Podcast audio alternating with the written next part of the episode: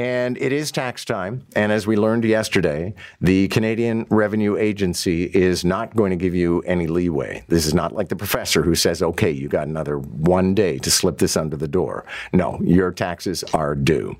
So how about those people who may have tax returns that could involve some complication, that could involve compensation that they're not aware of? How do those people prepare their tax filings? Kirstin Beardsley is the C E O of Food Banks of Canada, and they've got a new program where they're going to help people who simply can't afford, for the professionals, the accountants, the highfalutins, uh, they're going to help them with their tax returns. Kirstin, it's nice to have you. Good morning. Thanks for having me. Good morning to you. When I heard about this idea, I thought, you know, it, it's fantastic, because there are probably all kinds of things that some of the people who are going to come to you, or who come to you right now for service in terms of a food bank, uh, who are eligible for all kinds of programs they're not even aware of. And so by creating a program like this, you're going to make sure people get the, you know, the maximum benefit of their tax return. Exactly. So what we're, you know, when when you're using a food bank, when you're someone who's, you know, at doesn't have enough money to stretch through the month, every dollar counts. And so it's critical. What we saw when we did our tax filings last year um, was that ninety percent of the people that we saw through these programs were in better financial position after they went through the tax clinic. So they either got a return, or they got enrolled in benefits they didn't know they were eligible for, or both. And every dollar counts when you're when you're in this position. So we were able to make sure people had money that they didn't know that they were eligible for. And I have to think this involves accountants who are volunteering their time?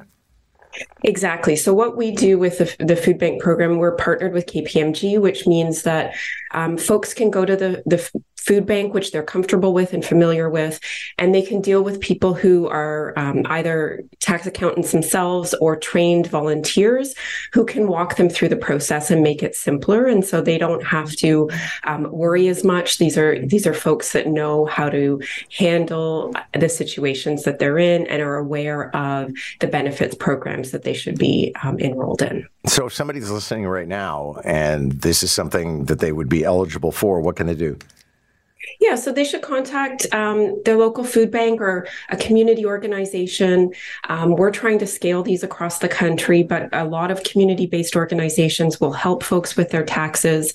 Last year, just to give some context, we did four thousand five hundred uh, tax returns, and eighteen point two million dollars um, in returns were shared. And one fantastic story is that a client hadn't done their taxes for ten years and received a fourteen thousand dollars tax return. Um, which is, you know, for someone who's low income and stretched every month, that's that's game-changing amounts. So not everyone will receive a, a tax return like that, but we do encourage folks to file um, because millions and millions of dollars in benefits that folks are eligible for are left on the table every single year. Thanks a lot for this. Appreciate it.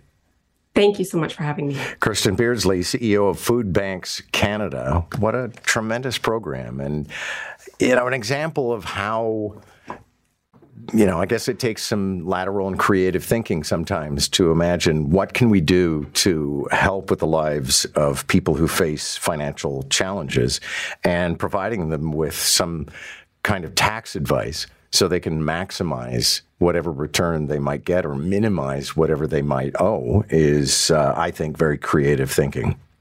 So there's a new, I, I even, I hasten to even talk about this, but when something is happening in COVID, we do need to talk about it.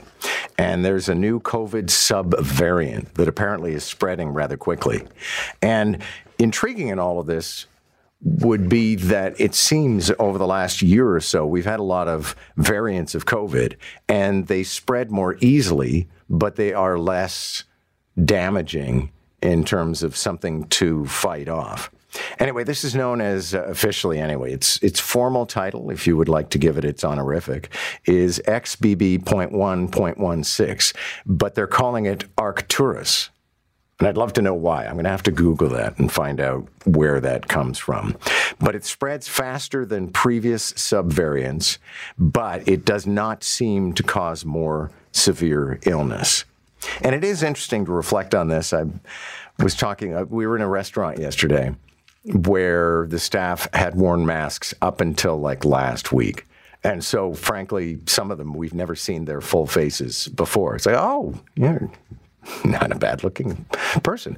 Um, and we, But we were talking about this, about how COVID has become sort of a background annoyance, that it's with us, we know it, people test for it.